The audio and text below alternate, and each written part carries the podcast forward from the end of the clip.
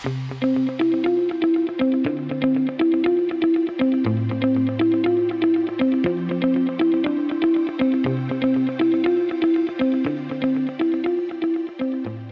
is going on, everybody? Welcome in to another edition of the Daily Energy News Beat Stand Up here on this gorgeous Wednesday, November 8th, 2023. As always, I'm your humble correspondent, Michael Tanner, coming to you from an undisclosed location here in Dallas, Texas, joined by the executive producer of the show, the purveyor of the show, and the director and publisher of the world's greatest website, energynewsbeat.com. Stuart Turley, my man, how we doing today? It's a beautiful neighborhood, but I think I just swallowed a bug.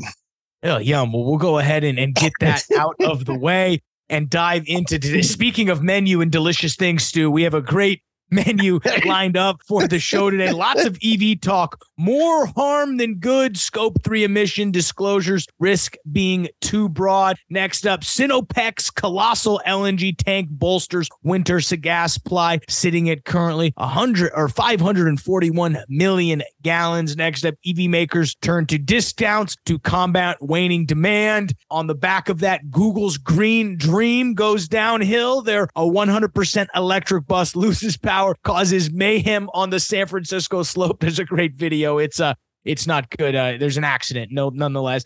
And then Stellantis' new Ram pickup is an EV, but guess what? It's got a gas powered generator in case the battery runs out. So um, we'll check in with Stu on all of the the EV stuff for the day. He'll toss it over to me. Really, we got to break down what happened to oil prices today. 77.08. That's about a three and a half percent drop from where it opened up about 80. Some interesting numbers from the API, from the API crude oil inventory estimates that we will cover. And then we have an interesting deal between BlackRock and Oxy. So we'll have to dive in and see what that's all about. But then we will let you guys get out of here, get back to work, um, start your Wednesday. We appreciate you guys checking us out.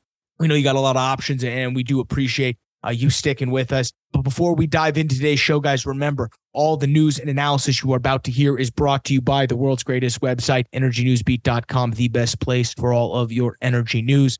Um, Stu and the team do a great job of curating that website, making sure it stays up to speed with everything you need to know to stay at the tip of the spear when it comes to the energy business. You can email the show questions at energynewsbeat.com. Hit the description below. You can see all of the timestamps and links to the articles. You can follow the podcast, Apple Podcast, Spotify, wherever you get your podcast. You can also check us out on YouTube at Energy Newsbeat. If I was a 15 year old YouTuber, I'd slam my fist and say, smash that like button. But instead, I will just refrain from doing that and say that's probably the best place to support the show if you are interested. I'm out of breath though, Stu. Where do you want to begin? Hey, we're going to start out in the United States here. Uh, Sinopec colossal LNG tank bolsters winter supply 541 million gallons. Okay, this is China's petroleum and chemical. Oh, wait a minute. Hunter's still on the board. Sorry about that. Uh, this is actually in China. So, uh, China Petroleum and Chemical Corporation, Sinopec, uh, achieved a big, big run. They put into service the largest LNG storage tank at their mm-hmm. uh, King Lingo LNG receiving. That thing is huge. Uh, we need one to take a bath in, dude. Yeah, no kidding. I mean, it's a sign that China knows that there could be a coming global energy shortage and they're just doing what they always do, playing the 10, 15, 20 year long game. Yeah, it's they, they, they again, this investment signifies their stance to make sure that they have access to cheap energy regardless of what happens. And they specifically said this is providing a reliable supply to approximately 2.1 million households for the next five months, the company claimed in a press release. Exactly. Now in Qatar and uh, Sinopec, uh, Sinopec number two, they just signed a 27 year contract for delivery of 3 million tons per year. Wow. Of LNG. So Absolutely not insane. We are not only left out of the future energy mix. I'll tell you that much. Now, is that a bad thing? I don't know because we would love to be self sufficient here. We could be self sufficient, but it is interesting. We are being left behind when it comes to the global energy landscape. Oh, we are. And, um, you know, so here is the world's biggest re- uh, renewable uh, manufacturer of gear going with LNG with the world's largest storage and then the longest contract. All right, we're moving to wind. Don't worry. What's next? Okay. Let, before we move to wind, I love this story. Speaking of uh, our favorite place, California, uh, Google's Green Dream goes downhill, kind of like Newsom when he went down them stairs the other day. He was giving solidarity to Biden when he fell down. Yeah. And that was a great video. Did you see that, Michael? When, yeah, can we get a quick moment of silence for Governor Newsom tripping? okay, that's enough. Yeah, that's good enough. Google's 100% electric bus loses power, causes mayhem on San Francisco slope. This is hilarious. And I'll tell you what's even funnier is uh, Vice President uh, Harris went out there uh, as in solidarity and tried to make sure she did not, a bus was in danger. This is like a major crisis for her the SFMTA passed a resolution in 2018 to convert its bus fleet to 100% electric by 2035. But this bus, the Google fleet of 140 luxury buses, it had a it ran out of power and then the batteries would not hold it. it went whipping down the hill. mean, this picture is hilarious. If we can get the Andy, our producer, to throw this picture up here, I mean, this car is legitimately smashed. And I love how they got the, the shot of the car smashed right above it. 100% battery electric. oh, yeah. Oh, you got to love it. All right, let's you go. To- remember, you also you get a you get a tax subsidy for buying an EV, and then whoever gets hit by the EV gets a tax subsidy when they got to go take their car to get it fixed. Oh, and and when those uh, that that bus is probably 19 times heavier than normal bus because those batteries weigh a lot more than diesel. And it was but- eight times more expensive, all to the detriment of the U.S. taxpayer. So, oh, absolutely, yay. yay.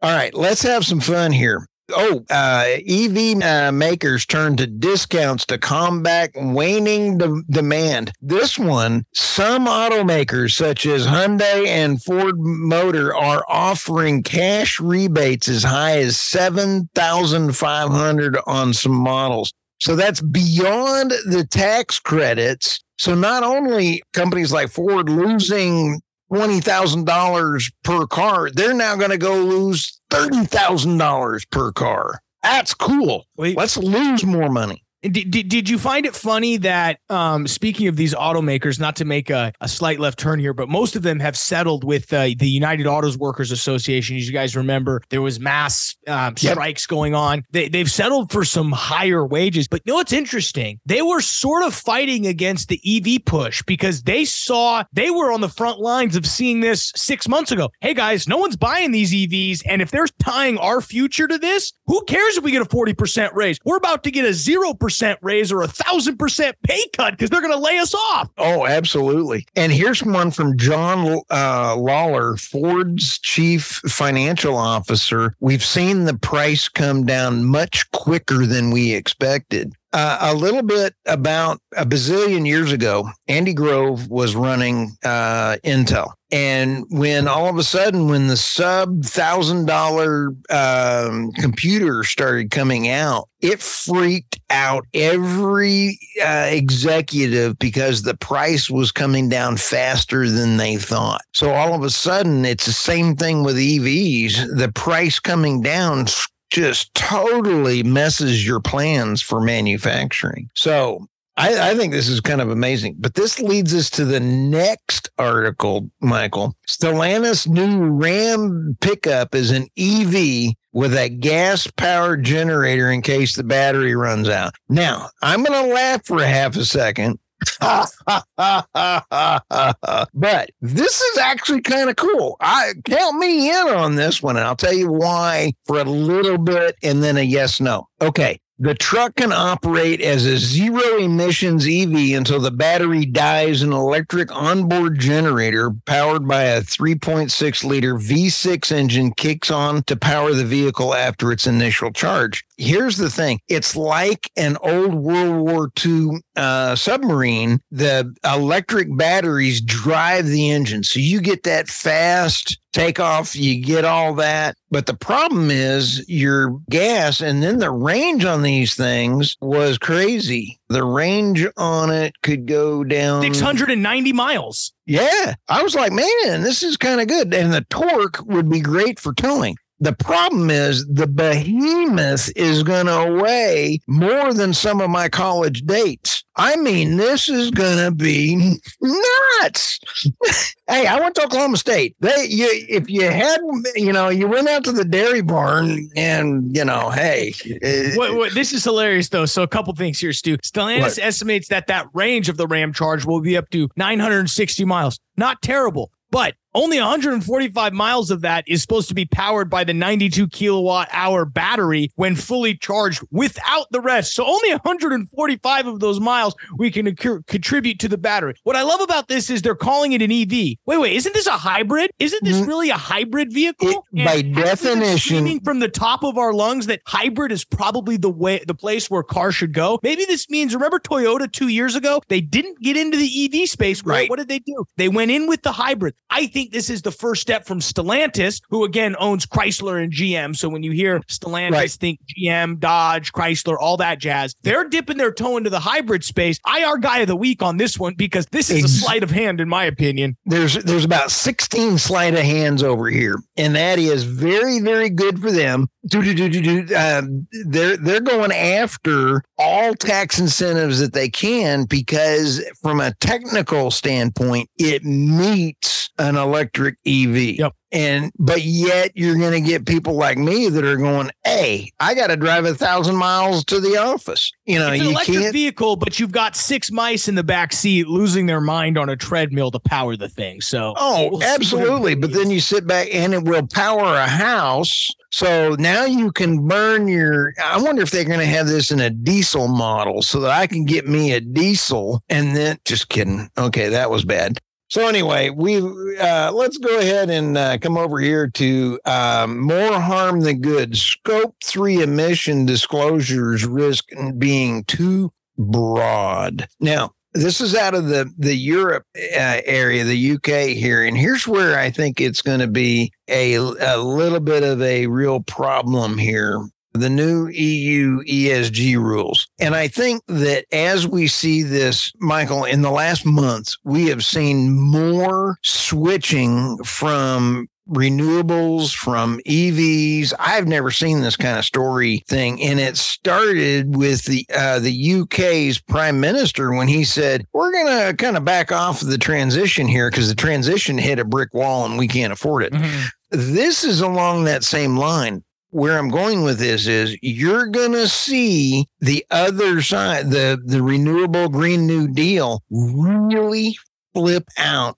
and push everything they can to go weird on on regulations. So just buckle up for a lot of weirdness from the Green New Deal side and that's exactly what this is. The re- companies through regulatory are large EU entities that have to have at least a balance sheet of 20 million turnover exceeding 40 million and an average number of employees of 250 this second and third order magnitude of recording is just going to be nuts on everything that they're going to do and again, nothing wrong with making people disclose scope one emissions. I mean, that's just direct emissions from your operation. Sure, we can argue about whether or not those emissions mean anything, but I'm, I'm, I'm not against, hey, you have to emit scope, you know, what they would consider scope one emissions or direct emissions. But scope two and scope three greenhouse gas emissions do just make it really, really, it, it's almost the fugazi of, whoa, is that really, you know, it's because now you're talking about specifically scope two and scope three or what second, third order effects and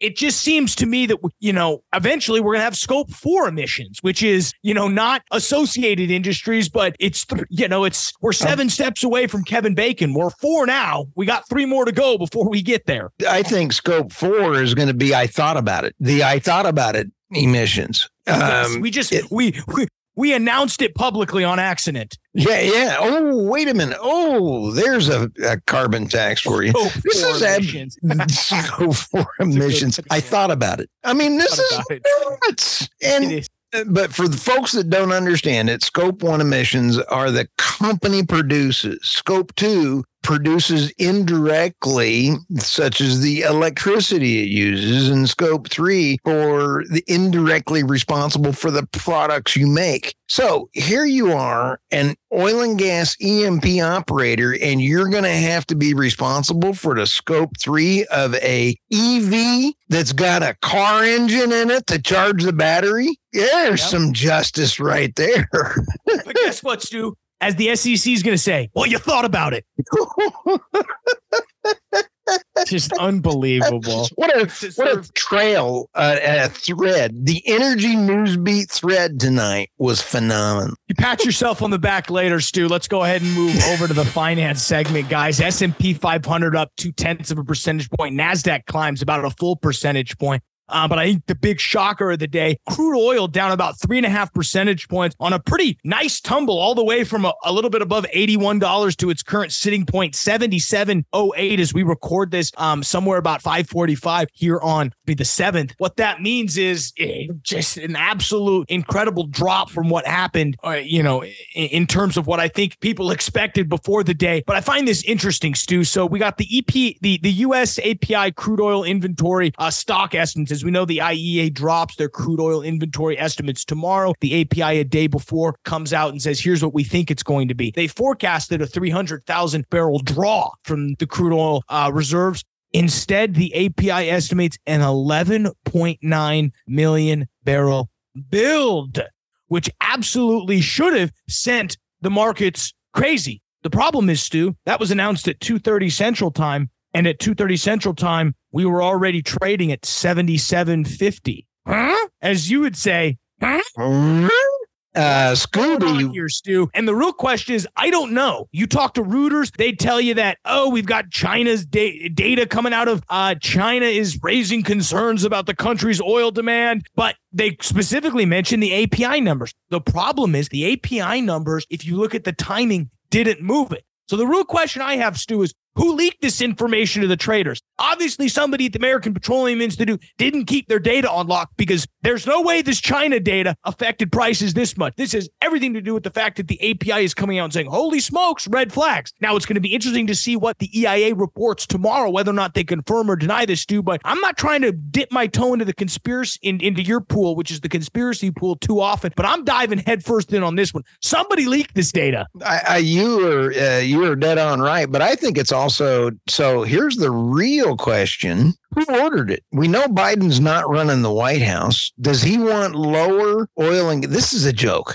Come on quit quit work with me here. This is a joke. Everybody on our podcast he went and looked at me and i mean his head snapped back and i was like all right dude this is a joke. No who's running the white house? We don't know but it ain't him now, last year, Michael, they did say the EPA, I mean, uh, they were coming out with the numbers. The EIA was coming out with the numbers that were falsified. That was documented. So, who's falsifying and who's communicating with who? That's a, that's a legitimate question.